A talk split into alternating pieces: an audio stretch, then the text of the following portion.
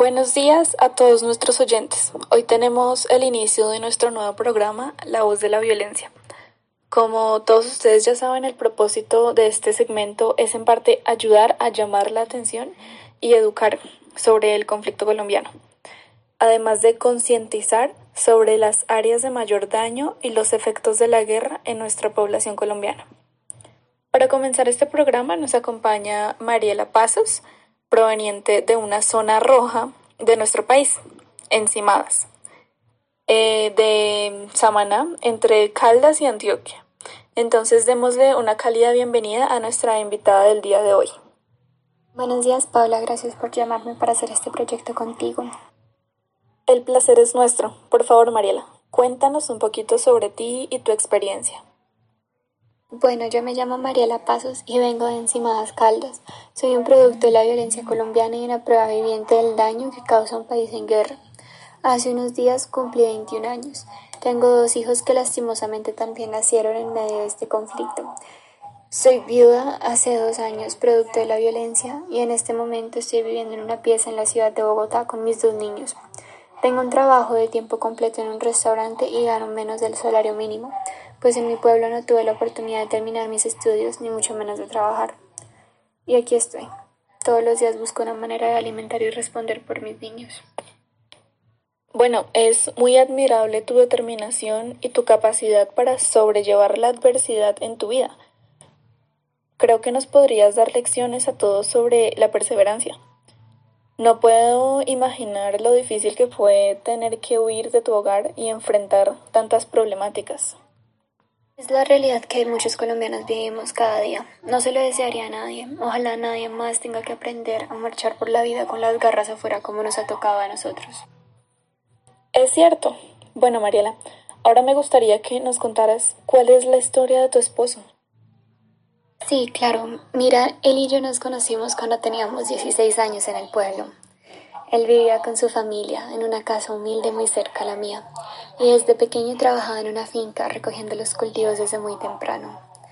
Cuando ambos cumplimos 17 años nos casamos, puesto que, bueno, yo ya estaba embarazada y nos fuimos a vivir a su casa, pero las cosas en el pueblo se empezaron a poner difíciles. Mi esposo Vicente, pues él perdió su trabajo porque los paramilitares invadieron los cultivos en la finca. Entonces solo vivíamos de lo que ganaban sus padres. Tenemos suerte porque podemos decir que en nuestra tierra el conflicto no pegó tan fuerte como pudo haber sido o como fue en otras regiones del país. Aún así, hoy en día me toca sola responder por mis niños y por nuestra situación de vivienda. Mi esposo ya no nos acompaña. Él murió aún sin ser parte del conflicto, como muchos otros de nuestros conocidos. Mi marido tenía una tienda vendía fruticas y leche y queso y huevos y cositas así para comer. A veces hacía mandados o ayudaba a recibir pedidos de otros vecinos que también trabajaban ahí cerca. Un día sabía llevarle algún tipo, mi esposo se fue hasta la casa, pero el señor como que andaba por malos pasos, como con enemigos peligrosos. Y llegaron a cobrárselas. Los pelaron a todos los que estaban allá. Y mi esposo fue tan de malas que a él también le tocó. Es una tragedia que pasen cosas así, y más con tanta normalidad. Dijiste que muchos conocidos tuyos habían tenido que enfrentar situaciones de calibre parecido. ¿Nos quieres contar alguna otra experiencia? Mi hermano también murió en medio del conflicto. Estaba en la plaza del pueblo un día, saliendo de la iglesia, cuando unos hombres armados acorralaron a muchos de los muchachos de cerca. Los obligaron a acostarse boca abajo en fila y los mataron. Ni siquiera los levantaron, los dejaron ahí para que el pueblo viera, como si nos estuvieran advirtiendo. Lo lamento mucho, Mariela. No podría imaginar una atrocidad así. Aquí en Bogotá hemos vivido como en una burbuja. No hemos tenido que ver todo lo que ustedes han pasado en los pueblos. Igualmente, siento mucho tus pérdidas. Mira, Paula, te agradezco la compasión, pero esta guerra no necesita pesar. Necesita gente que quiera cambiar las cosas. No podemos seguir perdiendo a nuestras familias, a nuestros niños, nuestra sangre. A nosotros no nos sirven las lágrimas y no nos sirve lamentarnos. Nos sirve que dejen de armar al pueblo, que dejen de llenarnos con guerrillas que nos matan que dejen de mandarnos militares bajo la excusa de protegernos. Entiendo, es una situación muy fuera de nuestras manos. Los poderosos son los que tienen el mando ahí. Pero Mariela, si en un tiempo las cosas en Encimadas mejoraran, ¿volverías?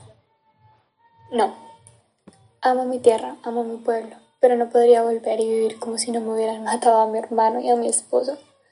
No podría pasar por la plaza sin recordar los muchachos ahí tirados.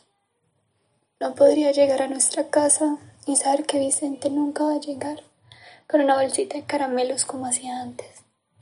Colombia está marcada por la sangre y los recuerdos de una guerra, y encima fue mi parte del lienzo. ¿Y sabes quiénes fueron los que causaron la mayor desgracia allí? Todos llegaron a nuestro pueblo, primero los paramilitares, después el ejército, pero lo peor fue cuando llegaron las FARC. Ahí sí nos vimos en los problemas más serios. Bueno, Mariela, ¿tú qué esperas que pase en el futuro? ¿Qué expectativas tienes para dentro de unos años? El presidente eventualmente tendrá que cambiar. Ojalá haya justicia que castigue a todos los que han hecho tanto mal y si no, por lo menos que nos dejen vivir en paz, sin tanto miedo. Solo espero que mis hijos puedan crecer y ver un mundo mejor del que yo he tenido que ver en este tiempo. Sí, claro, todos queremos que el conflicto se detenga y ojalá que ayuden a todos los sobrevivientes como ustedes. Gracias por venir a nuestro programa, Mariela. Estaremos en contacto contigo por si te podemos ayudar en algo.